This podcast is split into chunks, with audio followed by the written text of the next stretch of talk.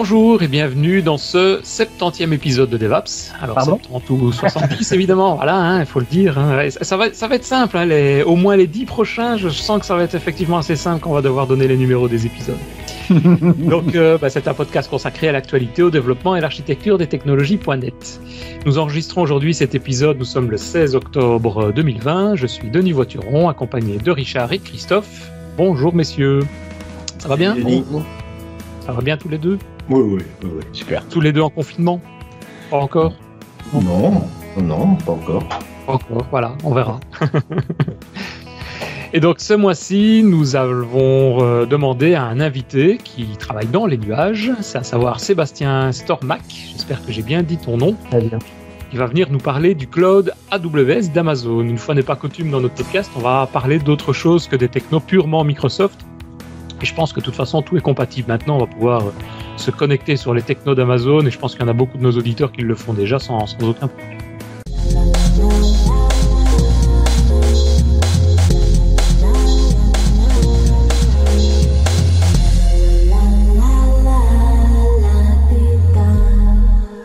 Bonjour à toutes et à tous. Merci. Merci de m'avoir invité aujourd'hui. Ben, bonjour à toi et merci d'être là en tout cas surtout. C'est ça qui est, qui est bien. On va pouvoir parler pendant une heure de, de, de cloud, d'Amazon, de AWS et donc tu vas pouvoir nous expliquer un petit peu tout ça. Et avec moi, tu Mais- peux dire 70 aussi. Je suis tout à fait à l'aise avec ça. Bah oui, parce que c'est ça, je vais te présenter peut-être. Tu es, tu es belge à l'origine, c'est ça hein? C'est À ça, l'origine, ouais. tu es belge. Ouais, ouais, Ah, ouais, encore toujours. J'ai toujours mon passeport et Voilà. ma carte d'identité, même si j'habite plus en Belgique depuis quelques années. C'est Eh ben, ça, il va falloir effectivement. traduire. Hein. Qu'entre cloud et cloud, Du cloud. De cloud, Denis dit cloud. des 8. Mais oui, c'est les 8 et, je sais le faire quand même. hein. Et les A tantôt. Enfin bon, on va pas faire du belgicisme pendant le podcast, c'est peut-être pas le sujet non plus. Donc si j'essaye de présenter rapidement, j'étais voir un petit peu ce qu'il y avait sur ton, blog, sur ton site, qui est euh, bah, tout simplement storemac.com. On mettra l'adresse hein, sur le- les notes de l'émission aussi. Alors il y a un point qui m'avait déjà intéressé, c'est que tu as commencé à l'informatique sur Commodore 64. Excellent. Ça, ça donne mon âge immédiatement. Oui, voilà. bah, du coup, on doit avoir le même âge à peu près parce que c'est exactement là-dessus que j'ai commencé aussi. Donc ça, c'est, ça me fait toujours plaisir, moi, quand je vois là, quelqu'un qui travaille avec ça, J'avais découvert ça chez un voisin et j'étais rentré chez moi. J'ai dit, je veux la même chose, je veux ça. Ah bah ouais. Voilà. Ouais, voilà. C'est la même chose. Et tu travailles actuellement, puisque c'est pour ça que tu es là aussi, chez Amazon, où tu es développeur advocate sur AWS. C'est ça? Oui, alors le A de AWS, c'est Amazon, effectivement, comme tu le rappelles. Et euh, comme on le disait en préparant cet, euh, cet épisode, euh, beaucoup de gens connaissent Amazon parce que c'est là qu'ils commandent euh, des trucs, euh, tout et n'importe quoi. Au début, c'était des livres, mais Amazon, c'est pas que un libraire. Il y a aussi euh, le, le- le business des Kindle, il y a le business d'Alexa, il y a le business Prime. Et il y a cette petite division, je suis sarcastique en disant petite division, Cloud, euh, qui a été lancée il y a euh, 14 ans maintenant, en 2006, j'ai les maths correctes, avec les premiers services. Donc à l'époque, on ne parlait pas encore de cloud. Mais à l'époque, Amazon avait commencé à créer euh, des outils internes pour euh, permettre euh, leur équipe DevOps d'avoir un peu plus d'agilité, de plus devoir passer par une équipe euh, centrale pour, euh, pour demander de provisionner des nouvelles machines, etc. Et il y a un groupe d'ingénieurs qui s'est dit, et si on créait une API pour que les développeurs puissent eux-mêmes provisionner des, des virtual machines dans nos data centers sans Mhm. passer par le groupe central, etc. Et cette API est devenue Amazon EC2, a été lancée donc en, 2000, en 2006, il y a 14 ans, comme, comme l'offre cloud d'Amazon, très vite suivie par Amazon S3 pour stocker des, des fichiers. Ça, c'est vraiment le, le cœur de ce que vous allez retrouver sur AWS. C'est je- je- lancer des virtual machines et, et lancer des fichiers, mais enfin, ça fait plein d'autres choses après. Il y a 14 ans, euh, donc le mot Ouais, cloud n'existait pas encore à ce moment-là. C'est ça, c'est comme euh, on le disait un peu en off avec Christophe avant, euh, Amazon, c'est en gros le premier vraiment euh, système d'hébergement dans les nuages, comme on dit en français, de cloud, dans lequel on peut avoir des services à disposition. C'est le premier Ah. historiquement. Il y avait de l'hébergement avant, mais, mais ce- ce- cet aspect self-service où vous venez, vous appelez une API euh, sans devoir appeler quelqu'un, sans devoir pré-provisionner une, une certaine quantité ou payer à l'avance, puisqu'on paye à, à l'heure hein, sur, AWS. Ça, c'était tout à fait nouveau. Et puis les autres ont suivi. Et enfin, vous connaissez Azure, Google et, et- et tous Et, les autres après. et AWS, je viens de chercher, c'est Amazon Web Services. Amazon Web Services. C'est pas forcément. Et pourquoi web services tiens Parce qu'à l'époque, c'était des API. Non, mais c'était des API. Et à l'époque, si on se Ah oui. prenait 14 ans, des API, c'était des web services. D'ailleurs, les premières API étaient en SOAP, ce qui ça, ça a l'air un peu antique maintenant. Je crois qu'elles sont toujours euh, provisionnées. Si, si, si les clients tapent là-dessus, je pense pas qu'on les ait dépréciées. Mais, euh, mais voilà, c'était des web services à l'époque. Euh, pour, pour Ouais. rappeler. Et d'ailleurs, il y avait plus de web services à l'époque aussi, parce qu'il y avait aussi des API pour les vendeurs, pour vendre des choses sur le site de retail. Maintenant, tout ça, c'est séparé, et AWS, c'est le cloud. Mais au début, c'était des API qu'Amazon mettait à disposition des, des développeurs. Ouais, et en, en termes de services, euh, il y a énormément d'entreprises. Je, je pense même Netflix travaille avec Mhm. AWS. Il y a Euh, énormément de gros acteurs Ah oui, du marché quoi les qui gros clients gèrent leur système. hein. Mais d'après Gartner, on est, on est les premiers en termes de, de part de marché et en termes de, de complétude de produits. Vous savez, dans les Magic Quadrant de Gartner, ils nous mettent ouais. depuis 14 ans là-bas, de- tout en haut à droite, euh, euh, avec les autres qui se rapprochent, évidemment. Tant mieux. Ben oui, exactement. On a une, une- une bonne- avance.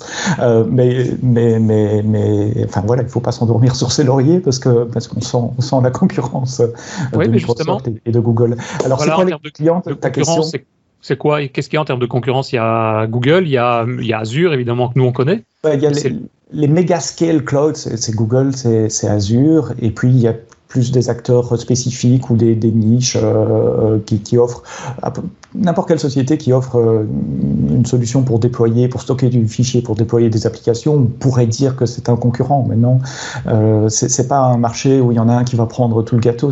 Le, marché des dépenses informatiques d'entreprise, c'est énorme. Le cloud, ce n'est qu'une toute petite part aujourd'hui de ce gâteau-là, donc il y a encore tout le reste à prendre. Et c'est un marché qui, est suffisamment large pour qu'il y ait plein d'acteurs différents dans le futur. Ouais, ouais, ouais, ouais. Je, je vais revenir sur la question de Christophe, ce que je n'ai pas répondu. Quels sont les, les- les grands clients? Euh, on- Il y a de tout. Il y a des, des toutes petites startups, euh, il y a des organismes publics, euh, il y a des, des pardon, je perds mes mots, des grandes entreprises, les grands groupes multinationaux. Alors, tu as cité Netflix, c'est un client. Netflix n'a pas de data center. Ils ont fait le choix dès le départ de Mm. ne pas avoir de data center. Donc, parfois, vous voyez du matériel Netflix dans la presse ou des choses comme ça. C'est vrai qu'ils vont mettre leur CDN chez les, chez les hébergeurs, chez les Orange et les autres, euh, pour être au plus proche des clients, mais, mais toute l'informatique interne, tout le stockage des fichiers se fait sur Amazon S3 par exemple. Euh, en France aussi, dans les, entre- dans les grandes entreprises qui, qui, qui ont décidé d'abandonner leur data center et de migrer entièrement vers le cloud, je peux citer Veolia, qui, qui a commencé il y a plusieurs années un projet pour euh, fermer ses data centers, vraiment littéralement fermer les data centers. On travaille dans toutes les industries, que ce soit pharmaceutique, euh, finance, il y a des, des banques qui fonctionnent sur AWS, euh, des, des- des néobanques comme Monzo en, en Angleterre est entièrement construit sur AWS. Ils sont partis d'une feuille blanche, ils n'avaient pas d'héritage mainframe ou autre, et ils sont partis euh, euh, dans le cloud. Donc voilà, je peux citer des millions de, enfin des, des dizaines de milliers de clients comme ça. Et au niveau des contacts, puisque quand, en tant que développeur advocate, bah, forcément tu es en contact avec des clients ou des présentations de, de produits. Mhm. Enfin, nous on voit beaucoup, il y a l'aspect problématique sur la confidentialité de données. Donc la sécurité, ça souvent il y a des solutions techniques derrière. Mais l'aspect confidentialité, c'est des choses aussi que vous rencontrez de, de types de problèmes. Vous avez du mal de la même manière que dans d'autres types de cloud ou bien ça, les tendances, je vais dire, la, la- les gens commencent à, à comprendre ce que c'est? Je crois que ceux qui ont vraiment compris, ils viennent nous dire après, euh, vous savez quoi, le cloud c'est plus sécurisé que mon data center. Et quand, Mm. quand un client me dit ça, je suis content, c'est qu'il a compris. Parce que j'ai travaillé dans des data, des data centers avant, j'ai- J'étais consultant, euh, le, le gars qui, qui m'accueillait de la société euh, en avait marre de m'ouvrir la porte à chaque fois que je devais rentrer et sortir. Et, euh, on finissait par caler une cuillère ou une fourchette dans une porte pour, pour Ouais, c'est ne ça. pas devoir badger. Voilà, est-ce que c'est vraiment de la sécurité des data centers? Il y a cette illusion que si c'est dans votre cave, c'est plus secure que si c'est dans le cloud. Moi, je crois que c'est l'inverse, que quel que soit le cloud, on a parlé des trois grands là, euh, les clouds sont plus sécurisés parce que le, business qu'on a, c'est un business de, confiance. Euh, si les clients ne font pas confiance, ben, on n'a plus de business. Donc la sécurité, c'est notre première priorité, vraiment dans tout ce qu'on fait au quotidien, c'est la sécurité des données, la confidentialité des données, et on met plein d'outils à disposition de nos clients pour qu'ils puissent sécuriser les données. Mais nous, on sécurise l'infrastructure. On dit toujours c'est un modèle de sécurité partagée. Nous, on sécurise l'infrastructure, les data centers, les accès à ces data centers, le réseau, les hyperviseurs, les, les, les, moyens. Il y, a, des tas de processus en place pour s'assurer que les gens qui travaillent dans les data centers n'aient pas accès aux données des, des, clients, par exemple. Mais après, il y a la, la, responsabilité du client aussi. Quand on démarre une virtual machine dans le cloud, par défaut, elle est sécurisée. Suffisamment sécurisé. Par exemple, on s'authentifie SSH avec des, des, clés, mais pas un username password. Mais rien n'empêche le client de faire des trucs stupides. Je pourrais télécharger le démon telnet, enlever le mot de passe route et ouvrir, ouvrir la machine à, à tout vent sur Ouais. Internet. Ça, nous, on va pas le détecter parce qu'on n'est pas dans les virtual machines. On voit pas ce que vous faites dans la virtual machine. On va peut-être détecter au réseau qu'il y a des ports ouverts qui ne devraient pas être ouverts. On va vous envoyer. Mais, mais si vous faites ça, votre machine sera hackée, c'est sûr. Euh, donc, donc voilà, il y, a, il y a cette responsabilité partagée entre ce que nous on fait pour sécuriser l'infrastructure. On dit on sécurise le cloud, et puis les clients sécurisent ce qu'ils mettent dans le cloud, avec évidemment des outils qu'on fournit et des valeurs par défaut qui font que par défaut c'est sécurisé.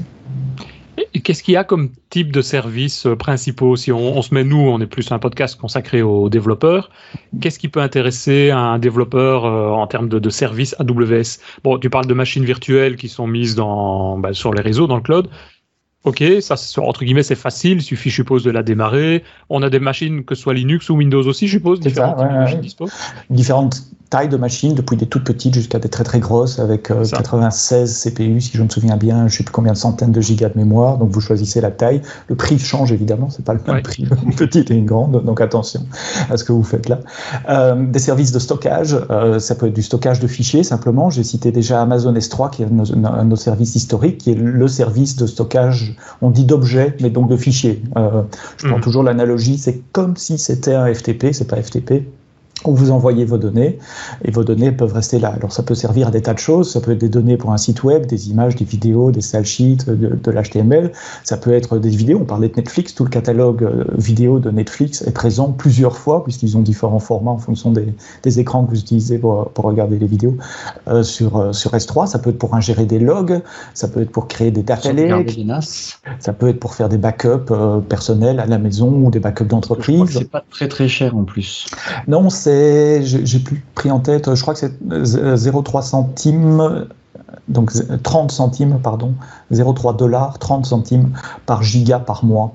Et Oui. ça, c'est le plus cher. Après, il y a des tiers dégressifs euh, en fonction de, la, euh, du hot storage, je sais pas comment on dit en français, de, si on veut garder le, le, les données chaudes, et donc, euh, euh, où on peut faire des tiers sur des stockages plus froids, avec un, un, un temps de latence un peu plus, plus élevé pour récupérer ces données, pour, pour garder des archives, par exemple. Mais là, le prix par giga descend encore. Donc, quand je dis 30 centimes, c'est le prix maximum par mois. Par Une question euh, y a... Ah non, tu peut-être pas fini, sur les services. Euh, Excuse-moi, après. Alors, vir virtual machine, stockage, base de données. On a un service de base de données managé. Manager, ça veut dire quoi? Ça veut dire que vous ne devez pas démarrer une machine Linux ou Windows, installer Windows, installer les patchs, provisionner votre stockage. Non, on vous dit juste euh, dans la console, je veux une base de données. Puis là, on choisit Microsoft, Oracle, MariaDB, euh, Postgres, MySQL. Vous dites quel type de machine, mémoire, CPU, quel stockage, et on se charge de tout le reste. Donc vous revenez une minute après si c'est MySQL, dix minutes après si c'est Oracle, et vous avez une base de données prête à utiliser avec un username, password. C'est une base de données dans un réseau privé, évidemment, elle n'est pas exposée sur Internet, et vous l'utilisez comme une base de données normale. C'est une base de données normale, sauf que vous n'avez jamais à la mettre à jour. C'est nous qui faisons ça automatiquement. Les, les, les, révisions mineures, par exemple, sont mises à jour. Les backups sont faits automatiquement toutes les nuits. Euh, vous définissez la période de rétention du backup, puisqu'il y a un prix mmh. pour ça, euh, et vous n'avez rien à faire. Donc c'est le genre de service managé qui intéresse beaucoup les développeurs. Et puis pour les développeurs plus modernes, euh, ou moins classiques, ou ceux qui ont la chance de pouvoir partir d'une feuille blanche, il y a la partie qu'on appelle serverless, qui est aussi une catégorie qu'on a inventée, on était les premiers à faire ça. Je crois que l'industrie appelle ça des cloud functions maintenant, ce sont des ouais. fonctions qui peuvent tourner dans le cloud. Ouais. J'adore le mot serverless parce que des gens me disent ouais mais il n'y a pas de serveur. Mais non, évidemment il y a des serveurs. Il faut un truc pour tourner vos fonctions, mais c'est pas vous qui les gérez. Donc c'est c'est pas votre responsabilité. Vous voyez plus les virtuelles machines. Euh, il n'y a pas de Linux à installer ou de Windows à installer ou Apache. Vous déployez juste le code de la fonction et vous êtes facturé par invocation de ce code là. Et donc ça, c'est idéal pour, pour développer des API, par exemple, pour, euh, pour, pour des applications web où il y a du React ou de l'Angular en front-end, ce qui appelle des, des API. Ben, c'est Cloud Function. Il n'y a pas d'infrastructure à payer puisqu'elles sont serverless, donc on ne paye pas à l'heure. Donc s'il n'y a personne qui utilise mon application, ça me coûte rien. S'il y a beaucoup de gens, ça me coûte un tout petit peu plus, mais là, on parle aussi de, de 20 centimes par million d'invocations. Donc pour le prix d'une tasse de café, on peut déjà avoir euh, un, une infrastructure assez, assez, assez euh, développée. Puis, il y a tous les avec quoi? On a, on Alors, a quoi comme langage? Donc le service qui permet d'hoster ces fonctions s'appelle AWS Lambda. C'est ça qu'il faut ah, chercher oui. dans la console. Et euh, par défaut, c'est, je vais essayer d'être complet, j'espère que j'en oublie pas, euh, JavaScript et donc TypeScript, Python, euh, quand je dis JavaScript, c'est Node.js, Python, Go, Ruby, C Sharp, Java, je crois que ce sont les six qu'on supporte. J'espère ne pas en avoir oublié. Et on a un mécanisme d'extension depuis un an maintenant qui permet d'apporter son propre runtime. Et donc, on a des clients qui déploient du PHP. J'ai vu du COBOL tourner sur Lambda. Euh, moi, je fais beaucoup de Swift, le langage de programmation euh, d'Apple, euh, sur Lambda également. En fait, n'importe quel binaire qui peut être compilé pour, pour Amazon Linux, qui est notre distribution de Linux basée sur CentOS, peut fonctionner sur Lambda vous avez vraiment une machine Linux euh, qui tourne toutes vos machines, en général, tourne sur des, enfin, une machine comme ça de service tourne sur des machines Linux avec votre distribution, quoi. En général, c'est Linux, euh, et dans le, dans le cas de, Lambda, ce sont des containers, c'est pas Docker, hein, mais ce sont des containers, donc euh, si j'ai plusieurs fonctions Lambda, chaque fonction est isolée dans son container sur sa machine, qui est monotenant, donc je partage pas avec, avec, avec d'autres clients. Et, en, pratique, si on se dit tiens, euh, je voudrais ben, mettre euh, soit euh, une fonction ou même plus simple, mettre des fichiers, en pratique, ça se passe comment? On se connecte sur le site AWS et puis quoi On a une interface web, je suppose, mais. C'est une bonne question. Donc aws.amazon.com, ça c'est le, site web. et à partir de là, on peut créer un compte. C'est je ne sais plus, tiens. Je, pense que si vous avez un compte retail, peut-être que vous pouvez même réutiliser votre compte retail pour vous, pour vous connecter. Il y a ah quelques années, c'était possible. C'est possible qu'ils aient séparé ça maintenant, je ne connais pas le statut, mais enfin, vous créez un compte, euh, nom, prénom, euh, adresse email, une carte de crédit, désolé. Mhm. Euh, pour les entreprises, on peut passer à une facturation plus traditionnelle aussi, mais là, il faut, faut une mise en relation, ça prend un, un, poil plus de temps, mais pour commencer, une carte de crédit. vous avez votre compte qui est activé. Et à partir de là, vous avez une console web, vous vous retrouvez sur une euh, euh, console euh, avec un, énorme menu où les, les, services sont groupés par catégorie, machine learning, compute, donc tout ce qui est exécution de code, stockage, analytics, ah etc., etc. Vous choisissez votre tu les as ici? Enfin, tu, as moyen de les montrer? Oui, bien sûr. hop. Et oh, juste pendant, parce que Denis pose beaucoup de questions, et j'en ai une, deux déjà depuis. Euh, en fait, bon, tu as, tu as cité quelques services. Bon, en gros, j'ai regardé à l'instant, là, il y en a plus de 50 quand même de services il chez il y en a plus de 180. Ah, voilà, ben là, j'ai pas tout vu encore, donc euh, euh, je pense que tu peux pas tout, tout dire. Est-ce que, du coup, dans les services, là, actuellement, que tu vas nous montrer, il y a des services gratuits? Oui, beaucoup. En fait, la plupart des services ont un tiers gratuit. Donc, un tiers gratuit, ça veut dire qu'il y a une, une, une fréquence d'utilisation ou une, quantité d'utilisation qui est gratuite. Puisque le principe d'AWS, c'est de payer à l'usage. Si vous n'utilisez pas, vous ne payez pas. Donc créer votre compte, ça ne vous coûte rien. Euh, déployer une fonction lambda, ça ne vous coûte rien tant qu'elle n'est pas invoquée. À partir du moment où vous l'avez invoquée, vous êtes facturé. Démarrer une virtual machine, ça vous coûte à l'heure dès que la machine est démarrée. Mais si vous l'arrêtez, ça ne vous coûte plus rien. D'accord? Donc ça, et on peut automatiser ces processus-là pour dire tiens, je voudrais l'éteindre euh, quand c'est moins. Et c'est même une best practice, c'est de dire euh, le, soir, si c'est ma, machine de développement, il y a un script qui se déclenche et qui, qui arrête, euh, le, qui arrête mon serveur. Et pour la plupart des services, on a un tiers gratuit. Par exemple, pour EC2, pour les virtual machines, sur les petites virtual machines, celles qui ont un CPU et je sais plus 500 mégas de mémoire, vous avez 750 heures par mois gratuites. Donc 750 heures par mois, c'est l'équivalent d'une machine 24 sur 24, 7 jours sur 7. Maintenant, ça peut être deux machines 12 heures par jour ou 750 machines pendant une heure. Euh, vous répartissez ces 750 heures par mois gratuitement. Attention, c'est pour les nouveaux comptes. Donc si vous avez un compte euh, un peu vieux, ça, ça ne s'applique pas. C'est uniquement les 12 premiers mois après la création du compte. Sur Lambda, il y a un tiers gratuit aussi. Le premier million d'invocations de la fonction Lambda est gratuit. Donc je peux invoquer ma fonction un million de fois par mois, euh, plus que 12 mois, même au-delà euh, de, des 12 mois. Le premier million par mois est toujours gratuit. Et un million, ça suffit largement pour développer, pour faire ces tests. Euh. Donc il y a moyen de commencer avec AWS sans payer. Alors justement, il y a, l'URL aws.amazon.com slash free. Exactement, c'est celle que j'allais dire. Et là, vous avez tous les services du free tiers avec quelle est la métrique qu'on utilise? Est-ce que ce sont des heures par mois, des gigas par mois? Sur Amazon S3, c'est 5 gigabytes gratuits tous les mois euh, de, stockage. Donc son premier site web, par exemple, ou quelques images et vidéos euh, euh, gratuitement. Je reviens sur la, question de Denis. Il y a la console euh, qui est le moyen le plus simple pour découvrir, parce qu'on peut cliquer, etc.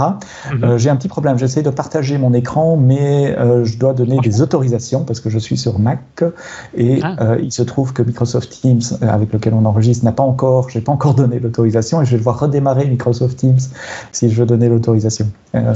Est-ce que vous voulez voir moyennant un redémarrage Ouais, bon, moi je pense que ça peut être bien, non? Oui, oui, euh, justement, je vais en profiter, moi, pour aller voir mon, mon truc là. Je reviens. Faire un petit pipi? non Si, Alors, désolé pour ça, c'est que j'ai pas c'est ce qu'on encore. disait Denis, tu vois. Il y aurait parfois, il y a toujours des petites coupures comme ça tout à l'heure. Ce que nous disions tantôt, je te le traduis en. Si vous avez envie de discuter des technologies .NET avec nous, eh bien venez nous rejoindre sur notre Slack devapspodcast.slack.com en nous envoyant votre adresse email à slack@devaps.ms. À très vite sur Slack. Ben voilà, donc on est revenu, on a pu partager l'écran et donc on te rend la main pour dire à partir de la page d'accueil du site. Donc euh, c'est quoi C'est le Amazon.com C'est ouais, aws.amazon.com, ça C'est la page euh, de, de départ où vous pouvez découvrir tous les produits, etc. Il y a plus de 180 produits, comme je le disais tout à l'heure, et services euh, plutôt, ce sont des services. Euh, si vous avez déjà un compte, vous vous connectez sur le compte avec le- l'alias, le nom de ce compte, le nom de l'utilisateur dans le compte, mon password super secret et je vous encourage fortement à configurer du multifactor authentication sur tous vos comptes, par exemple sur le, le cloud. Donc ça, c'est la console de management. La première chose importante dans la console de management, c'est dans quelle région on va déployer quelque chose. Nous sommes une région, c'est un groupe de data centers. Donc nous sommes présents dans 24 régions aujourd'hui et chaque région est faite de trois groupes de data centers. Ces groupes de data centers, on les appelle des availability zones, des zones de disponibilité. Désolé pour le jargon là, mais le nom est important parce que euh, on appelle ça une zone de disponibilité, c'est-à-dire qu'on on isole ces data centers de telle façon à ce qu'ils soient indépendants les uns des autres en matière de risque, euh, de tout type de risque, que ce soit tremblement de terre, inondation, euh, panne de courant, panne de, co- de, de réseau, etc. Donc c'est un ou plusieurs bâtiments. Ben voilà. je, je- je- Dis-moi si, si, si- si tu veux Euh, rajouter ma chose, question mais- tout à l'heure, je t'avais noté, c'était euh, voilà combien de data centers et, et où sont-ils au monde? Et justement, je me demandais s'il y en avait en France. J'ai la réponse sous les yeux parce que justement, selon les clients, tu as une obligation que tes données euh, soient en France, c'est ce qui par, par exemple la santé. Euh, et justement, j'ai une question des redondances parce que euh, comment ça peut se passer au niveau de redondance de données si tu as un client qui est au niveau santé médicale? Euh, tu vois les redondances, faut pas que les informations partent aux États-Unis, par exemple. Exactement, c'est très important pour, pour nos clients. Donc on a ces 24 régions, dans chaque région plusieurs data centers, c'est important euh, parce que c'est différent des autres clouds que vous avez mentionnés avant. Parfois pour eux une région c'est un data center. Nous c'est toujours au minimum trois data centers qui ont quelques kilomètres de distance et qui sont redondants. Ça veut dire que euh, en tant que développeur, quand vous choisissez de déployer une infrastructure, de stocker un fichier, vous choisissez d'abord la région dans laquelle vous allez le, le faire. Et vous avez la garantie de notre part que nous n'allons pas sortir les données de cette région. Donc si vous choisissez de mettre vos données à Paris, vos données resteront à Paris. Il n'y a pas de transfert automatique vers une autre région. Vous pouvez le faire. Donc vous avez Hmm. des outils de backup, de redondance qui vous permettent de déployer des choses dans d'autres régions si vous voulez le faire. Mais pas par défaut, automatiquement, les données restent toujours, toujours, toujours dans une région. Donc ça, c'est un point important sur, la, sécurité des données et sur le, privacy des, données. La région France, par exemple, est certifiée HDS. Tu parlais d'hébergement euh, de données de santé. Donc nous avons été certifiés par un cabinet d'audit externe que les procédures de sécurité d'hébergement respectaient le cahier des charges euh, HDS. Et on a beaucoup de certifications comme ça dans plein de domaines. Donc Paris, Stockholm, Milan, Londres, Irlande et Francfort sont les six régions que nous avons euh, en Europe. On a annoncé Madrid pour je ne sais plus quand, mais enfin c'est préannoncé euh, qu'il y aura d'autres régions qui vont venir encore s'ajouter à la liste. Et puis il y en a d'autres que je ne peux pas annoncer maintenant, mais on, travaille à, augmenter cette liste euh, en permanence. Donc euh, ben moi je suis à Paris, je vais prendre la région euh, Paris.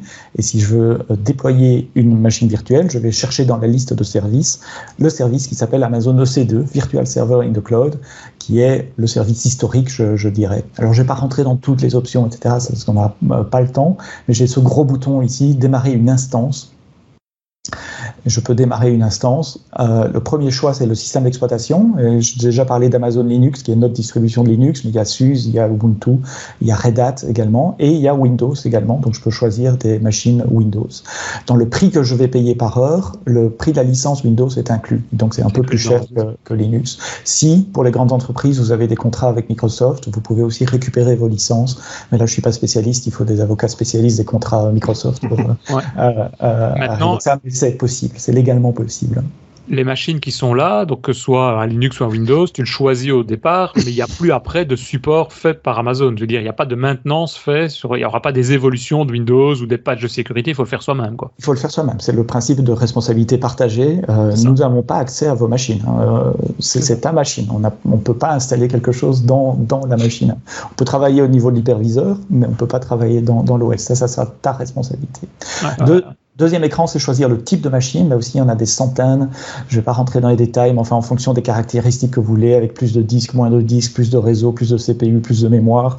Euh, et aucun de ces choix me, me, cale pour des années. À tout moment, on peut changer de, pardon, on peut changer de catégorie. Si je me rends compte que ma machine est trop petite, je peux en démarrer une autre plus grande ou, ou arrêter celle-là, changer le hardware et redémarrer. Il faut juste ça, ça arrêter peut se faire en live aussi, je suppose. Euh, non, changer le hardware, il faut quand même arrêter au niveau operating system, faire stop et restart. Ah, même si on doit changer de augmenter de la mémoire, augmenter le CPU, il faut Correct. à ce moment-là arrêter et redémarrer la machine alors. Okay. Correct. Correct. Euh, ça, c'est l'écran que je n'expliquerai pas, mais avec toutes les fonctions avancées, euh, notamment dans quel réseau, quel subnet, vous avez le choix de, ah, de, ouais. des réseaux, les types de file system. Vous choisissez le stockage. Par défaut, on donne 8 Go sur, euh, sur Linux, un peu plus sous, sous, Windows. On peut avoir plusieurs volumes, on peut changer la taille des volumes, on peut faire des, des snapshots plus tard de, de, de ces volumes. Un des trucs importants. machine, quoi. Exactement. Un ouais. des trucs importants dans le cloud, c'est d'attacher des étiquettes à ces machines. On peut attacher mmh. un nom. Une étiquette, c'est juste clé-valeur. On appelle ça des tags. Euh, pourquoi? Parce qu'après, on peut faire des queries, on peut, on peut, on peut faire des recherches. Euh, ces étiquettes, elles apparaissent dans la facturation aussi, donc on sait quelles ressources, pour quelles ressources on est facturé. Ouais, c'est l'équivalent des ressources dans, sur, sur Azure, quoi. Si tu le dis, je pas donc je peux. Ouais. Déjà, ce que je suis étonné, c'est juste un métadonnées c'est la pas graphiquement non les écrans ne sont pas les mêmes que ceux qu'on retrouve dans Azure mais par contre en termes de contenu de demande d'information euh, bah, c'est exactement les mêmes euh, les mêmes notions quoi on parle de tag d'un côté on parle de tag de l'autre côté on parle de taille de machine enfin je veux dire, c'est les mêmes termes, c'est même pas le. Il n'y a pas de Après, deux vendeurs de vélos de marques différentes qui vont te proposer plus ou moins les mêmes caractéristiques et options. Il y, aura toujours aussi, de, ouais. il y aura toujours un guidon, il y aura toujours des freins, une sonnette. C'est ça, euh... c'est vrai. C'est vrai. Oui, Alors un point. Non, non, non, non, non. pas du tout. Oui, non, mais c'est vrai, Sébastien. Sébastien, nous, je suis sûr que Richard euh, et Denis, on est pareil là. On, on, est en train de comparer dans notre tête à chaque fois. Ah oui, là, je vois où c'est. Ah oui, là, je vois où c'est. J'imagine que c'est par rapport à Azure. Hein. Je suppose qu'ils ont aussi dans Azure. Euh, chez nous, ça s'appelle un security group et c'est un espèce de filtre réseau qui va être appliqué aux connexions rentrantes sur votre machine. Ouais. Donc, par défaut, euh, ici, je pourrais créer un, un, nouveau security group. C'est une machine Linux, donc je vais l'appeler euh, SSH et je vais autoriser le trafic SSH, donc TCP/22, à partir de. Euh, oui, je peux montrer mon adresse IP publique. Il hein, n'y a pas de, de, de, secret à ça. En plus, elle va changer probablement très vite. C'est l'adresse de ma box. Euh, et donc, j'autorise uniquement à partir de mon adresse IP euh, publique. donc, c'est pas un firewall, c'est pas dans l'OS, c'est vraiment en dehors de l'OS, au niveau de l'hyperviseur euh, un espèce de filtre que nous appliquons au trafic réseau entrant. Euh, j'ai un écran de récap et puis je peux lancer. Il y a une dernière chose, je dois donner une paire de clés SSH. Alors ici, je l'ai déjà généré, donc ma clé privée est sur mon laptop, ma clé publique est sur mon compte AWS. C'est ça qui va me permettre de me connecter. Sous Windows, c'est ça qui permet de, de, déchiffrer le mot de passe admin initial que, que je vais ah recevoir ouais. pour la pour, pour l'instance Windows. Et puis dans cet écran-ci, ben, je vois la liste de mes de mes machines virtuelles. J'en ai deux arrêtées. J'en ai une qui est pending, qui n'est pas pending, c'est celle qu'on est en train de, de, démarrer. Alors pending, ça prend quelques secondes en général. C'est le temps de trouver euh, de la place dans un rack euh, et, et, demander à notre control plane d'aller lancer euh, mmh. cette machine. Et voilà, là maintenant, elle est running. Running, ça veut dire qu'elle a reçu une adresse IP publique. Alors là aussi, il y a plein d'autres options. C'est pas obligé de prendre une adresse IP publique, mais là, je voulais pouvoir me connecter à la machine. Euh, et elle a un nom DNS euh, aussi. Et donc pour s'y connecter, soit je prends un terminal, mais je suis pas en train de partager mon terminal ici, donc vous le verrez pas dans le partage d'écran. Je partage mon browser, donc je vais le faire à travers euh, un browser. Il y a plusieurs moyens de faire. Je vais pas rentrer dans les détails aussi, mais je peux lancer un terminal euh, directement dans mon, dans mon navigateur. Si j'étais dans, le- dans, dans le terminal, je devrais faire un SSH-i, donner ma clé publique, et puis me connecter sur euh, Sur le serveur Linux, ouais. le serveur Linux. Ouais. Et euh, en principe, ça devrait fonctionner. Ah, non, parce que ici, oui, dans mon security group, j'ai dit que c'est que mon adresse IP de moi à la maison euh, qui, pourra se connecter. Et donc là, la console ne peut pas se connecter euh, euh, dessus. Donc c'est une mauvaise démo. Mais vous avez l'idée. On- Ouais, on- ouais, ouais. instance en quelques clics. Alors la console, c'est évidemment bien pour apprendre, mais en réalité, dès qu'on est un peu proficient à l'aise sur AWS, on ne va pas utiliser la console. On va utiliser soit la ligne de commande. On a une ligne de commande pour Windows, en PowerShell, pour euh, Linux euh, pour Mac, Euh, enfin c'est la même pour Linux et pour Mac. Euh, on a une ligne de commande, on a des SDK aussi, donc des kits de développement qu'on peut inclure dans ces applications pour Python, pour .NET, pour euh, Java, C Sharp. euh, enfin, je dis C Sharp, c'est .NET, c'est la même chose. Euh, enfin, c'est pas la même chose, mais on s'est compris, vous avez compris ce que je voulais dire. Enfin, JavaScript, Go, Ruby et, et ce- que j'ai oubliés encore. Donc ça, ce sont les trois moyens d'interagir la console, la ligne de commande et les différents SDK. Pour créer des ressources, hein, ça. Ouais. Ok. Je peux vous montrer les fonctions lambda aussi tant que je suis dans, dans, les démos, parce que ça c'est très très très facile. Donc là vous voyez j'en ai déjà un paquet, mais je peux dire allez hop, je crée une nouvelle fonction, je lui donne un nom, euh, je sais pas, Hello World, c'est un beau nom pour une fonction lambda. Je choisis son runtime, euh, donc euh, ce que je vous avais dit, .NET, Go, Java, Node, Python, Ruby, ou des anciens runtime, ou le on, euh, bon, ici on va prendre euh, Node.js. Mhm. Euh, je crée ma fonction. Normalement, ça prend juste quelques secondes. Je ne sais pas pourquoi la console est un peu lente sur Paris là euh, aujourd'hui. Ah oui, très lente même. Ça devrait être, ça devrait être euh, immédiat. Euh, et on a un petit éditeur de texte ici. Là, de nouveau, c'est très bien pour découvrir, pour essayer. En réalité, vous avez probablement utilisé Visual Studio Code sur votre laptop et puis utiliser la ligne de commande pour faire vos déploiements. Mais pour essayer, euh, c'est parfait. Donc là, euh, qu'est-ce qu'elle me fait? Elle me donne une réponse, status code 200, Mhm. avec une string hello from lambda et elle retourne la réponse.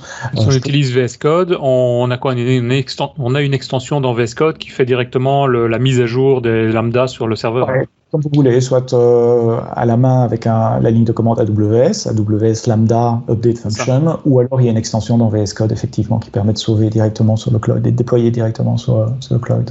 Ouais. Je peux tester dans ma console directement. Alors, je dois donner quel est l'input, quels sont le, les paramètres qu'il va recevoir euh, en, en entrée. Ici, c'est pas très important puisque je ne les lis pas, l'input. Et, et après, il invoque la fonction pour moi. Et je vois le résultat euh, directement. Je reçois un, un JSON. Euh, maintenant, c'est bien, j'ai une fonction qui est dans le cloud, mais comment est-ce que je l'invoque, cette fonction de, de l'extérieur? Mais Typiquement, on va mettre une, une API devant, et donc on va sur un autre service qui s'appelle API Gateway, et on va Ah, créer... il n'est pas de, de base, je veux dire, il n'est pas lié automatiquement. Il n'est pas lié parce qu'il y a, Voilà. plein de, il y a plein de raisons d'utiliser Lambda. On pourrait utiliser Lambda comme un trigger euh, sur S3 par exemple. Un fichier qui arrive sur S3, ça déclenche une fonction Lambda pour faire quelque chose avec ce fichier. Euh, dans le cas de Netflix, pour réencoder la vidéo ou des choses comme ça. Euh, il y a des tas de cas d'utilisation Lambda. En sécurité par exemple, on peut déclencher des Lambda sur un, un événement de un changement de configuration dans votre console. Mhm. Y a quelque chose qui change, il y a une fonction lambda qui se déclenche, elle peut vérifier si ce changement est, est euh, secure selon vos, vos policies ou pas, et peut-être défaire le changement automatiquement. Donc il y a des tas de cas d'usage. Le cas API de lambda, ce n'est que un cas euh, Ouais, par- parmi, parmi des tas d'autres. Ici, Ouais, on c'est la- même chose euh, que, comme disait Christophe tout à l'heure, on, on fait toujours la, la- la jonction avec Azure. On a, sûr. dans les Azure Functions, on a la, la notion de trigger euh, qui peuvent être déclenchées par un, un peu tout et n'importe quoi. C'est Et qui est mis en exactement. même temps, je pense, non, dans Azure Function. C'est pas au moment où on crée l'équivalent de la lambda, c'est à ce moment-là qu'on définit le trigger, je pense. Absolument, oui. Ça Ah, ici, je peux la laisser sans trigger et l'invoquer avec euh, l'API de Lambda. Lambda a son API comme tous les autres services. Et c'est ça. invoquer une fonction Lambda. C'est peut-être un peu moins intéressant, mais techniquement, c'est possible. Donc ici, je dis que l'intégration de mon API, ça sera une fonction Lambda. Quelle fonction Lambda? Euh, Sur Paris, la fonction Hello World qu'on vient, qu'on Mhm. vient de créer. Je donne un nom à mon API. On va l'appeler Hello World aussi. Et puis ça, c'est l'écran le plus important probablement, c'est celui de la route où on dit pour quelle méthode HTTP et quelle euh, query string, quelle resource path, c'est quelle fonction lambda qu'il faut invoquer. Ça pourrait être plusieurs. ça, c'est lambda. Le mapping entre les deux. Ouais. Euh, et une fois que c'est fait, next, next, next, create, et en quelques secondes, je reçois un endpoint euh, DNS que je peux appeler. Donc ça, c'est mon endpoint DNS et, ça. et ma, ma, fonction. Évidemment, je peux mettre mon propre nom de domaine, etc. Alors si je l'appelle, évidemment, comme ça, je vais avoir une erreur parce que, souvenez-vous, on avait défini la route sur slash euh, hello world. Et donc si j'appelle slash hello world, on devrait recevoir ma petite string hello from euh, lambda. Euh, et évidemment, ça ne marche pas non plus. Décidément, j'ai pas de chance avec les démos. Qu'est-ce que j'ai fait de faux euh, C'est Hello World avec des majuscules, mais en principe, ça ne, ne change rien. Euh, je fais cette démo presque toutes les semaines. Ah, voilà. voilà. Bah, si c'est un Linux derrière, il est peut-être sensible effectivement sensible majuscule à la, à la casse, à la cave. Euh, ouais. Euh, si je change ma fonction lambda, ben le, le, le, changement est immédiat aussi dans. Euh, imaginons qu'on veuille retourner un, un, un, JSON plutôt que, que du texte. Euh, je peux. Ah, la console est vraiment lente aujourd'hui. Ça, c'est le cloud. Parfois, il y a des changements. Enfin, des changements. Mais ça, on connaît aussi. Hein, ça, comme on, ça. on, a les mêmes problèmes. on, imaginons que j'appelle une API et que je reçois en réponse de cette API, euh, je sais pas moi, un statut qui dit euh, OK et euh, un message, pardonnez mon, mon indentation, dit Hello from Lambda. Euh, link, je vais pas l'indenter correctement juste pour aller euh, rapidement. Et ici, on pourrait faire un stringify de ce message euh, qui revient de mon API. Hop. Donc pas le point virgule au bout de la définition de ta constante, je vois. Non, JavaScript est tellement permissif que. Ah oui, c'est juste. Ça, ça même comme ça. Tu as, as, raison, mais, mais c'est pas absolument nécessaire.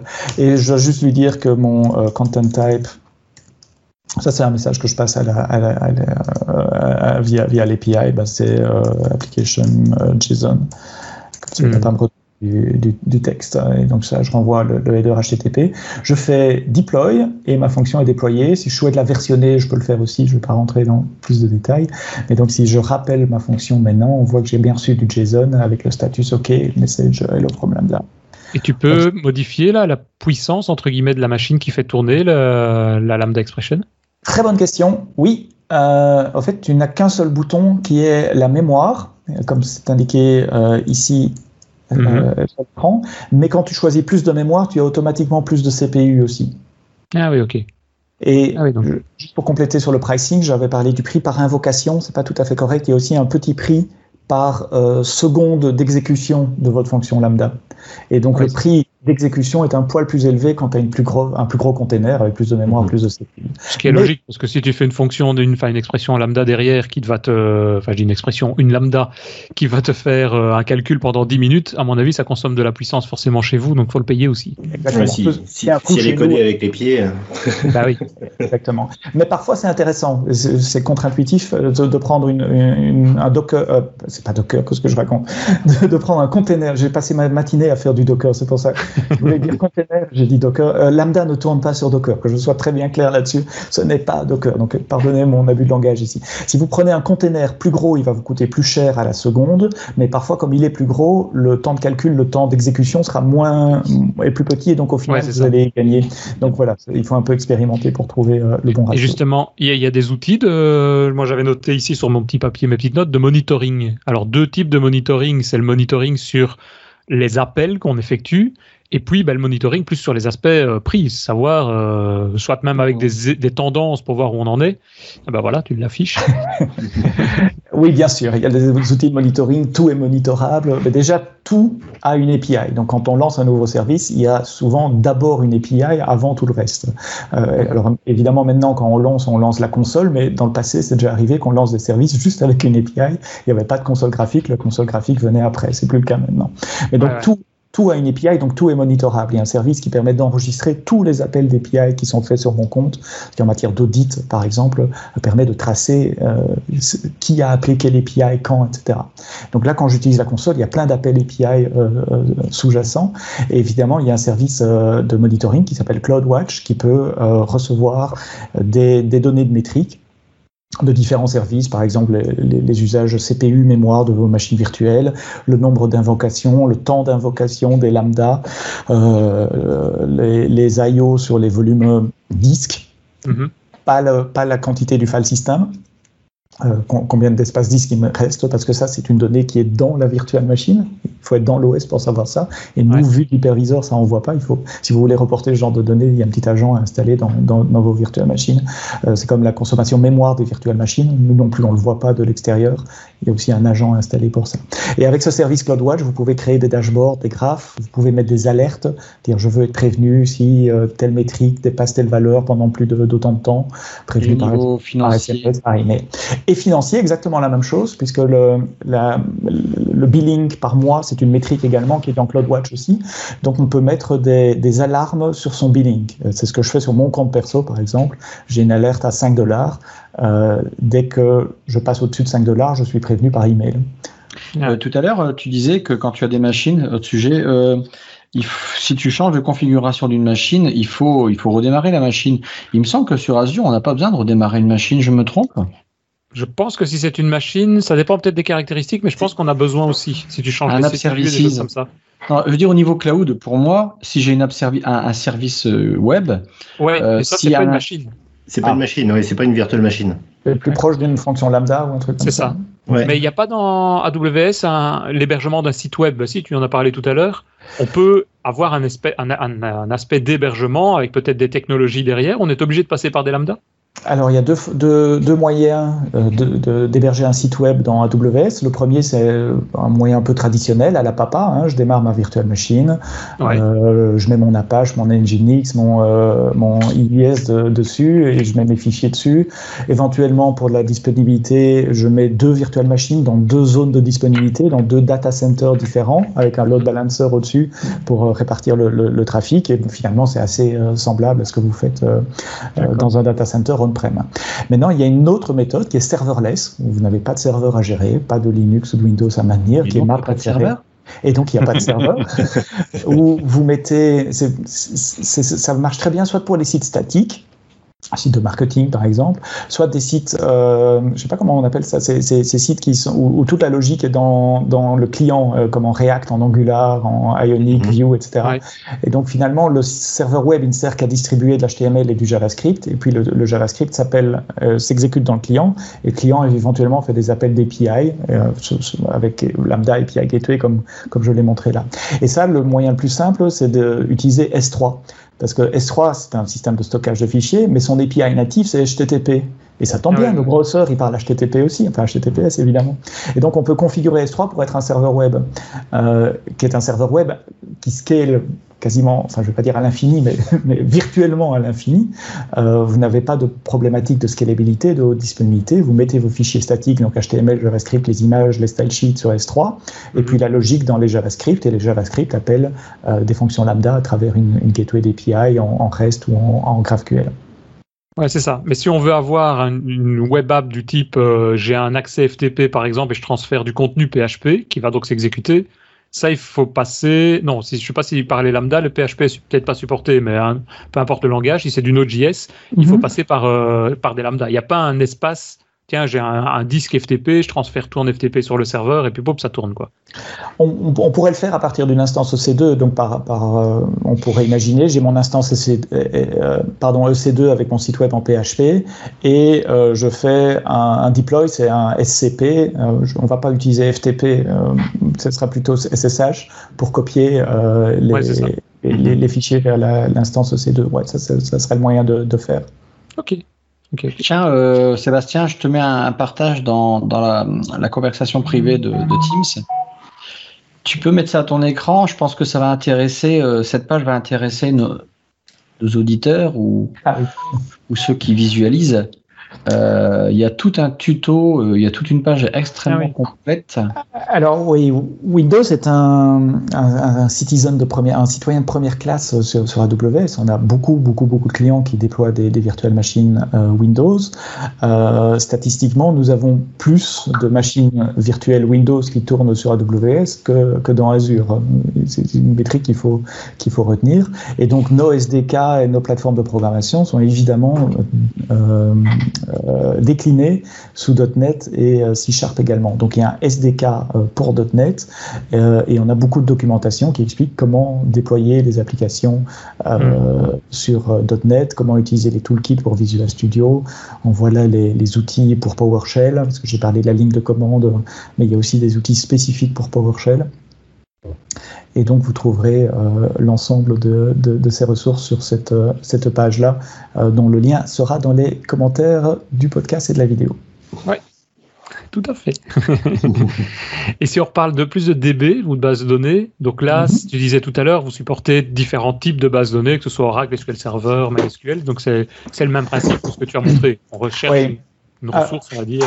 À plus haut niveau, on a, on a, plusieurs types de bases de données. Là, j'ai parlé que de relationnel tout à l'heure, mais on, on, croit vraiment qu'il faut différents outils pour différentes tâches et qu'on ne peut pas tout faire avec du relationnel. Donc, on a aussi du NoSQL, on a aussi du Graph, on a aussi du Time Series, euh, et, euh, du, du, du in-memory euh, key value. Donc, on a différents types de bases de données. Dans la catégorie euh, RDS, le, dans, dans, la catégorie relationnelle, pardon, le service s'appelle RDS, Relational Data Service, et c'est un peu comme mes instances OC2. Euh, je vais dans la console, je demande de créer une base de données, euh, je choisis l'engin, euh, je vais prendre ça. Euh, Postgres. Euh, alors ici, c'est un compte, c'est un compte interne que j'utilise. J'ai pas le droit moi, en tant qu'employé Amazon, de démarrer de l'Oracle. Mais sinon, il y a une sixième case que vous voyez sur l'écran là, sur votre écran, vous avez Oracle. Moi, moi je ne l'ai pas. Euh, mais il y a Oracle aussi, c'est important.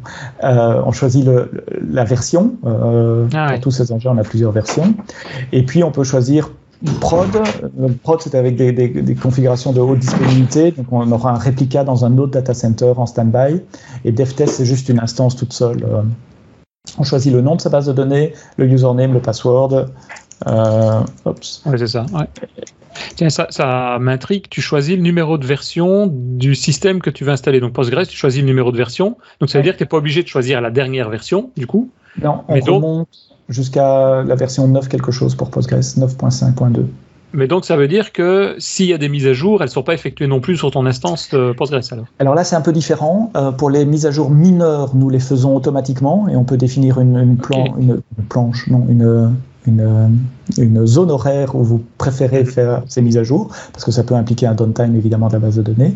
Donc pour les mineurs, pour les mises à jour majeures, ça c'est à vous de le faire, parce qu'une mise à jour majeure, comme tous les développeurs le savent, ça peut casser euh, ça quelque peut casser, chose. Ouais, non, tout à fait. Ouais. Ah oui, ok. Ok, ok. Logique. Euh, donc euh, encore quelques options de réseau, etc. On peut avoir de la, la rotation automatique des, des, mots de passe, c'est super euh, pratique aussi. Donc on peut euh, et on choisit surtout la taille de sa base de données. Euh, là j'ai choisi par défaut une 4 CPU 16 Go. Donc, et tout en bas il, me donne le, il, me donne le, prix, c'est pour ça que ça m'a fait réagir. 300 dollars par mois, ah ouais quand même. Mais bon c'est 4, 4 CPU 16 Go aussi. Hein. On peut partir sur euh, du, du beaucoup plus petit. Euh, je sais pas, le plus petit c'est 2 CPU 8 Go. Mais ça, les prix, on, on a l'habitude aussi de voir passer des prix qui peuvent s'envoler. Hein. Ça sent ça. D'ailleurs, c'est souvent la première chose qu'on fait quand on essaye de regarder, c'est tu prends le maximum pour voir combien tu peux dépenser par mois si tu es vraiment très riche. Euh, non, ici, il faut pas faire ça, parce que le maximum, c'est des très très grosses instances, ça peut coûter très ah, cher, mais, pour une valeur. Sur le bouton, hein, c'est juste pour regarder. Quoi. Après, non. Et donc voilà, la base est en train d'être provisionnée, on ne va pas attendre, mais d'ici dans, dans, dans, quelques minutes, j'aurai une base de données, euh, de nouveau avec ce concept de security group qui dit qui peut s'y connecter, dans quel réseau elle est, et si je suis dans le bon réseau, que j'ai les, les, les, bonnes permissions réseau pour y accéder. Après, je reçois un nom DNS, le username, le password, le port. Ouais, c'est une base de données tout à fait euh, normale.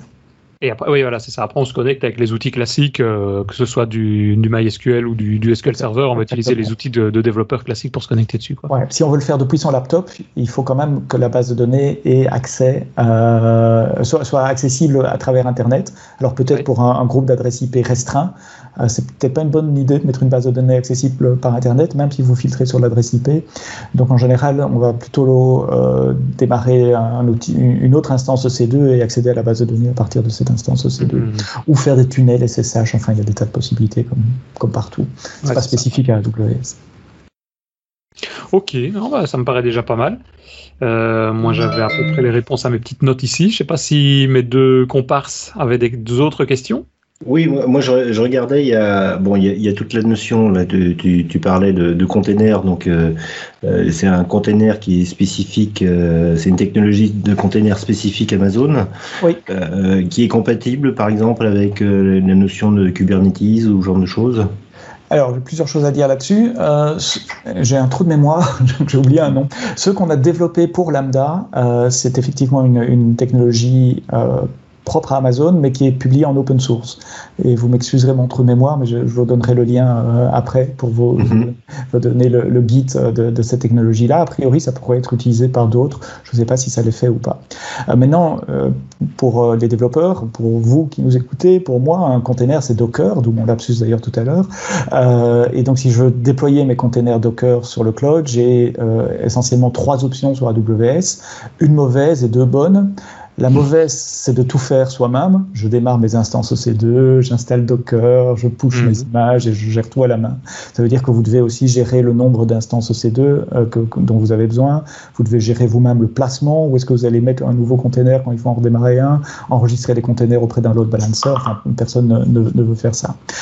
Euh, donc les deux bonnes manières, c'est de demander à un orchestrateur de containers de faire ça pour moi. Donc de lancer un cluster avec un orchestrateur de containers. Et tu as cité Kubernetes donc évidemment, on a une version managée de Kubernetes, ça s'appelle Elastic Kubernetes Services, EKS, euh, où vous, donnez vos pods et vous dites, voilà, je veux autant d'instances de ce truc-là. Il y a deux versions. Il y a une version où vous devez vous-même démarrer des instances EC2 et vous devez euh, vous-même fournir de la capacité à EKS, capacité compute, de virtual machine. Et on a un nouveau service depuis un an où il faut même plus spécifier des EC2. On dit juste à EKS, déploie-moi 50 versions de ce container-là, 10 de celui-là. Et en serverless, il va provisionner de la capacité sur des instances EC2, mais elles seront cachées, vous ne les verrez pas. Euh, euh, c'est comme Lambda. Évidemment, il y a un CPU et de la mémoire en dessous, mais c'est pas à vous de le gérer. Donc ça, c'est EKS. Euh, on pense que EKS est très compliqué et souvent il ne faut pas cette, cette complexité-là pour déployer des containers. Souvent, des orchestrations plus simples sont suffisantes pour la plupart des applications qu'on voit. Et avant que EKS existe, on avait un autre service qui est toujours là, qui s'appelle ECS, Elastic Container Services, qui globalement fait la même chose. C'est de l'orchestration de containers, du placement de containers. Euh, il s'occupe de s'assurer que tous les containers soient open running, qu'il les enregistre au load balancer, il fait les décisions de placement quand il faut lancer un nouveau. Mais c'est pas Kubernetes simple qui s'appelle ECS, mais les concepts sont les, sont les mêmes. D'accord. Et euh, je vois aussi, là, je, je, je, regarde tout le panel des, des, des, des, services qui sont, qui sont proposés. Il y a tout ce qui est machine learning également, qui est. Ouais. J'ai beaucoup de choses à dire là, sur machine learning. Arrêtez-moi quand vous en avez assez. Mais euh, si je dois schématiser, on a, on a trois groupes de services en machine learning. Euh, quand, quand, je le fais sur un slide, c'est un slide en, en, en, layer, en couche, un peu comme une lasagne. Donc dans la couche basse de la lasagne, on a les services d'infrastructure. Il y a des machines virtuelles avec du GPU, euh, avec des, des, des, images Linux qui sont préinstallées avec les bons drivers pour le GPU, préinstallées avec tous les frameworks TensorFlow, PyTorch, Mixnet et les autres. Donc il y a une couche d'infrastructure qu'on peut fournir pour les hardcore du, machine learning. Si vous êtes un, data engineer, un data scientist et vous voulez tout faire vous-même, au moins on vous donne la base hardware pour, le faire. Euh, on a aussi certaines machines avec des, chips, on, on, conçoit nos propres processeurs, donc des, des, des chips qui s'appellent AWS Inferentia, qui est un, vous vous souvenez, vous avez des cheveux blancs comme moi, euh, de l'âge où il y avait un processeur mathématique, coprocesseur mathématique à côté du processeur Intel pour faire, pour faire les calculs en virgule tout jeune, ça, effectivement. Ah oui, c'est vrai, j'ai oublié. eh bien, Inferentia, c'est la même chose pour les tâches d'inférence de machine, euh, de, de, de, de, machine learning. Donc, on peut dédier à un processeur dédié ces tâches d'inférence et nous fabriquons ce processeur et il est disponible dans certaines catégories de machines chez nous. Donc, ça, ce sont les couches basses. Ensuite, il y a les couches euh, du milieu, euh, qui sont les outils que finalement les data engineers, data scientists vont utiliser euh, pour collecter des données, pour nettoyer des données, faire le data cleansing, pour faire la préparation à, à des tâches de, de, de labelling, d'étiquetage des données. Donc, vous savez, là où les humains doivent dire ça c'est un chat, ça c'est pas un chat, où il faut mm. faire, où c'est l'humain qui fait la partie d'entraînement du modèle. Les tâches de gestion des entraînements des modèles, quand quand, on entraîne des modèles, souvent on va faire des dizaines d'expériences euh, en changeant un peu les hyperparamètres euh, euh, pour voir quel est le modèle qui a le meilleur résultat. Donc, pour, pour, faire tout ça, on a des outils, des idées, un IDE et un outil qui s'appelle SageMaker qui permet d'accompagner le data scientist dans toutes ces tâches, depuis l'acquisition des données jusqu'au déploiement du modèle en production et le monitoring du, du, du modèle en production. Amazon SageMaker. Et puis sur la troisième couche, là, ce sont les outils pour vous et moi, enfin, à assumer que, vous n'êtes pas un data scientist et pas un data engineer. Moi, je suis un développeur. Moi, je sais appeler une API JSON. Ça, je sais faire. Concevoir un modèle euh, machine learning, non, c'est pas mon truc, c'est pas, pas pour moi. Et donc, ce sont des la même équipe alors. ce sont des outils qui utilisent du machine learning pour faire des tâches plus compliquées, mais pour lesquelles il ne faut pas être un data scientist pour les utiliser. Par exemple, euh, reconnaître de la parole. Par exemple, reconnaître des images pour faire de la modération automatique d'images mmh. sur, un, sur un forum, par exemple. Euh, par exemple, faire du text-to-speech, donc euh, générer de la parole. comprendre un texte, faire de l'OCR sur des scans, scanner des, des, documents en grand volume, reconnaître des formulaires et générer des données à importer dans une base de données. par exemple, faire des prévisions de vente Là, je dois quand même importer mes données passées, mais je ne dois pas choisir le modèle moi-même. Et donc tout ça, ce sont des services qui sont utilisables juste par un appel d'API, comme je montrais tout, à l'heure. J'envoie des données, je reçois, euh, qui utilisent du machine learning sous-jacent mais pour lequel il ne faut pas être data scientist pour pouvoir, euh, pour pouvoir les utiliser. Un exemple, je ne sais pas si vous connaissez l'application Duolingo sur votre téléphone portable. Euh, c'est une application qui permet d'apprendre des langues. Euh, il y a un exercice à faire tous les jours et on entend des phrases dites dans la langue et on doit répéter, etc. Duolingo utilise un de nos services qui s'appelle Poly pour générer toutes ces voix qu'on entend dans plein de langues différentes. C'est pas c'est pas une madame et un monsieur qui, qui ont enregistré ça avec un micro. Ah, c'est généré automatiquement avec AWS ou Amazon Poly. D'accord. Et moi, j'ai une dernière petite question, euh, parce qu'on a, on a eu un meet-up là où on a parlé d'IoT euh, mercredi dernier. Il y a aussi toute une, toute une couche euh, de services pour, pour l'IoT. Exact. Donc on a tout un ensemble de services IoT qui permet euh, à la fois de gérer les devices, de gérer les certificats, etc. sur les devices, mais aussi un IoT Hub qui permet de recevoir des messages en provenance des, devices. Souvent c'est basé sur MQTT d'ailleurs, euh, pour déclencher des traitements sur base de ces messages. Ça peut simplement être les stocker en base de données, ça peut déclencher des fonctions euh lambda j'ai travaillé euh, avec un, fabricant d'ampoules connectées, euh, par exemple, qui utilise AWS IoT pour gérer ces ampoules connectées. Donc quand vous utilisez l'application de ce fabricant, que vous dites euh, allume la lumière dans le salon, ça envoie un message sur AWS IoT Hub qui, euh, moyennant un peu de traitement, retrouve de quel device on est en train de parler, et puis envoie un message MQTT à, à l'ampoule, ou pour être plus correct, au, à la gateway qui est connectée à, mon, mmh. à ma box dans mon salon, pour dire il faut allumer cette ampoule-là. Oui, ça me fait penser que c'est la semaine dernière, j'ai eu une panne euh, d'internet pendant une journée. Et ben j'étais dans la. T'étais dans le noir. plus moyen d'allumer le chauffage, plus moyen d'allumer la lumière. C'est pire que l'électricité. ah, tout est connecté comme ça chez toi, Richard. Non, non, non. Il y a un certain nombre de choses quand même, et c'est vrai qu'on s'aperçoit qu'on devient de plus en plus dépendant. Quoi. Tu avais pu aller dans sa piscine, c'est ça le problème. Maintenant, il est malade. Voilà. Ici n'était pas chauffé, du coup, voilà, il a attrapé un rhume. Ok. Christophe, je sais pas, tu avais d'autres commentaires? Hmm, Ça va, pour une première approche, c'est déjà très très bien. Ouais, je pense qu'après, euh, il faut aller, mais tu le disais, si on s'inscrit, on, a la possibilité d'avoir déjà des accès à des services euh, gratuits pour tester, etc. Donc ça permet quand même d'aller déjà un peu plus loin, c'est ça hein. Les services qui intéressent vraiment les développeurs sont presque tous en serverless, et donc on ne paye qu'à l'usage. Avec le fruitière en plus, on ne paye quasiment rien. Donc on a des services de, de CI/CD, par exemple, pour automatiser les builds, automatiser les déploiements. Euh, on a des services de, gestion d'identité pour faire des logins, logout, sign-up dans, dans vos applications. Tous ces services sont des fritières très très généreux qui fait qu'en tant que développeur ou pour des petites applications qui, sont, qui ont un, volume euh, relativement faible d'utilisateurs sont gratuites. Euh. Ouais, c'est ça. les pages, les pages sont la plupart en, en 15 langues en plus et c'est c'est assez bien foutu là. Je, je, si je veux pas parler anglais, je, je me connecter. Il y a beau, enfin la plupart du temps, ça peut rester dans ma langue natale. C'est pas mal ça. Alors, euh, c'est un bon point, effectivement. Euh, la console est traduite en français, en néerlandais. Alors, 15 langues, c'est les pages de doc de la, euh, plus marketing. La console elle-même est en chinois traditionnel simplifié, en coréen, en portugais, italien, japonais, français, espagnol, allemand et anglais. Anglais simplifié, US et anglais normal, UK. Eh ben, ça demande du boulot tout ça, c'est déjà, ouais, c'est pas mal. Et ça nous fait nous du boulot si jamais on veut encore continuer à regarder toutes ces technologies et les, faire avancer, quoi. Ok, ben je ne sais pas, euh, Sébastien, si tu avais d'autres remarques, d'autres points que tu voulais nous préciser avant de, de clôturer ce podcast? Bah, une juste pour euh, un petit effet wow pour montrer qu'on pense plus loin que le, cloud et au-delà du cloud. Euh, mhm. et, puis, et puis une petite pub personnelle pour mon podcast si vous permettez. Ah, donc on est, sûr. on est là. Euh, un, des services qu'on a lancé l'année passée et, qui m'a fait à moi l'effet wow, c'est un service qui s'appelle Ground Station pour les satellites. Parce qu'aujourd'hui c'est plus très difficile de lancer un satellite. N'importe quelle startup correctement fondée peut concevoir son satellite et, le faire lancer. Ça ne demande plus des, des dizaines et des dizaines de millions comme, comme avant.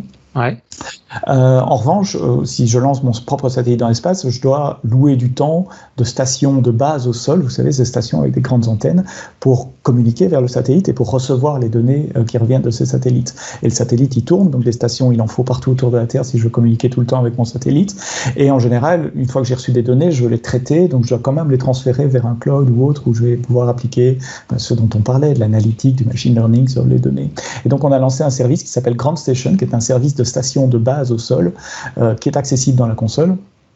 Alors pas à Paris, euh, mais en, Irlande, où euh, je peux donner en, à super haut niveau, on peut dire, je vais donner les credentials de mon satellite, la clé SSH, ou je ne sais pas comment on s'authentifie sur, un, sur un satellite, et à partir de la même ligne de commande que j'utilise pour démarrer mon, mon, instance virtuelle EC2, ou de la même console que vous avez là à l'écran, euh, je peux envoyer des commandes vers le satellite pour qu'il se repositionne et télécharger euh, ces données. Et finalement, on applique au satellite ce qu'on a appliqué aux machines virtuelles, provisionner mm-hmm. un serveur, mettre du réseau, mettre de l'électricité, de l'air conditioning dans une seule machine, tout le monde doit le faire. Il n'y a pas de, valeur ajoutée à patcher des, serveurs Windows ou, Linux.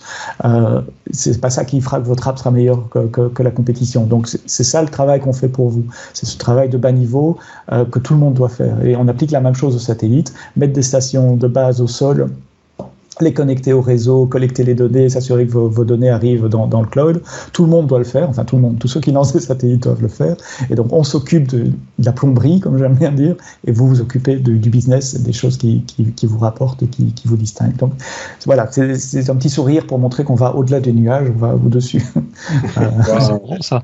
très au-dessus euh, des, des, nuages.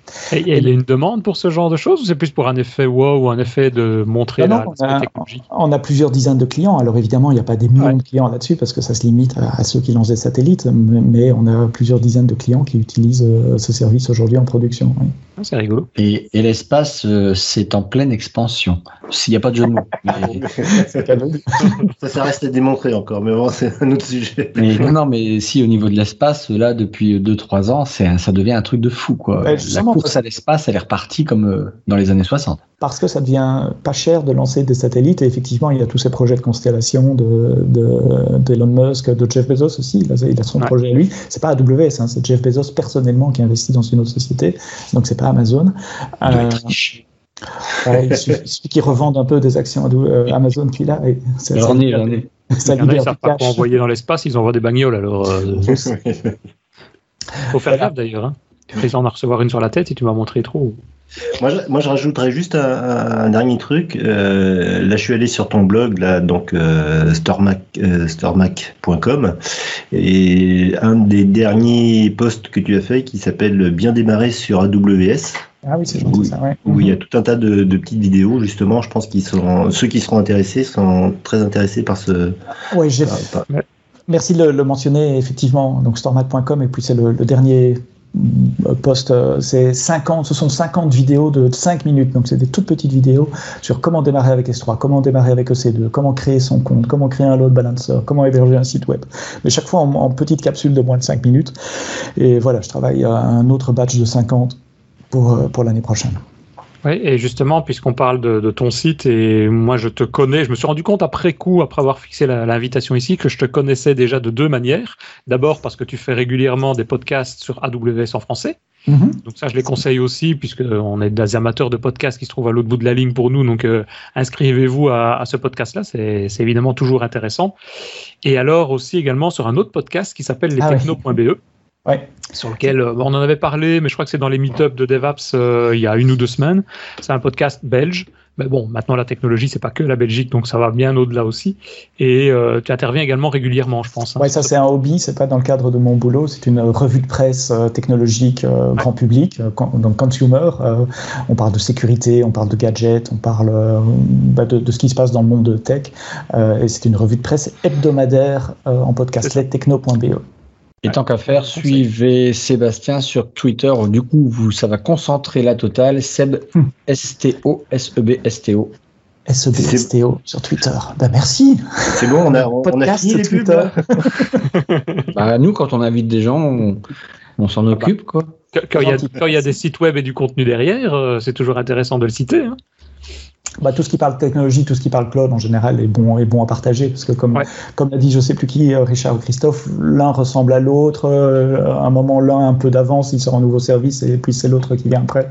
Donc regardez ce que les autres font, c'est toujours, euh, c'est toujours bon. C'est ça. Exactement. C'est pour ça que j'écoute le AWS en français sur le podcast, puisque je m'y retrouve avec toutes sortes de choses que je connais et des nouveautés que je me dis, tiens, ouais, c'est vrai que c'est intéressant, donc c'est toujours cool. Et puis ça dure une demi-heure, je pense, à peu près en moyenne. Ouais, à peu près, ouais. J'essaie de ne pas dépasser la demi-heure, mais c'est voilà, c'est difficile. C'est mieux, que nous. nous on, est trop long, nous. On n'arrive pas. ok. on va peut-être essayer de clôturer, justement. essayer de clôturer là. Euh, ben, S'il n'y a pas d'autres remarques, juste avant de partir et avant de se quitter ici, je propose que juste deux petits points. D'abord, je rappelle que tous les mercredis, vous pouvez nous rejoindre sur les, les meet-ups de DevApps. C'est gratuit, c'est sympa, comme je le dis à chaque fois. Il suffit de s'inscrire hein, sur devaps.ms slash meetup. Et nous sommes par contre en vacances, Richard, jusque quoi, le 4 novembre? Donc on est ce mercredi-ci, enfin, le mercredi prochain. Oui. Mercredi prochain, c'est sûr qu'il n'y aura pas, peut-être l'autre, euh, je ne sais pas encore. Inscrivez-vous, vous recevrez simplement un mail par semaine pour vous dire tiens, voilà le lien, euh, souvent c'est un lien Teams pour pouvoir discuter. Euh, vous avez envie de parler, vous parlez, vous allumez votre micro et on discute et vous nous entendez raconter nos bêtises aussi pendant, souvent ça le mercredi à 17h, donc pendant une petite heure. Ça permet en, période de, confinement, comme on le dit, ou de tout le monde chez soi, ça permet en tout cas de rencontrer des gens et de parler de la même chose. Et donc, juste pour terminer aussi, si vous appréciez le podcast, venez nous soutenir sur tipeee.com slash devaps. Et donc, c'est ce qu'on déjà fait, euh, comme le font chaque semaine, chaque mois, pardon, Damien, il y a Enlil, Adrien et Mickaël. Ou bien simplement un commentaire en page du podcast de la vidéo YouTube, ça nous fait toujours plaisir. En tout cas, un grand merci, un grand merci à toi, euh, Sébastien. On va mettre toutes tes coordonnées sur le site si jamais quelqu'un veut te contacter ou avoir des Avec infos. plaisir. Voilà, ça servira pour ça. Merci beaucoup, à bientôt. Merci, à bientôt. Salut.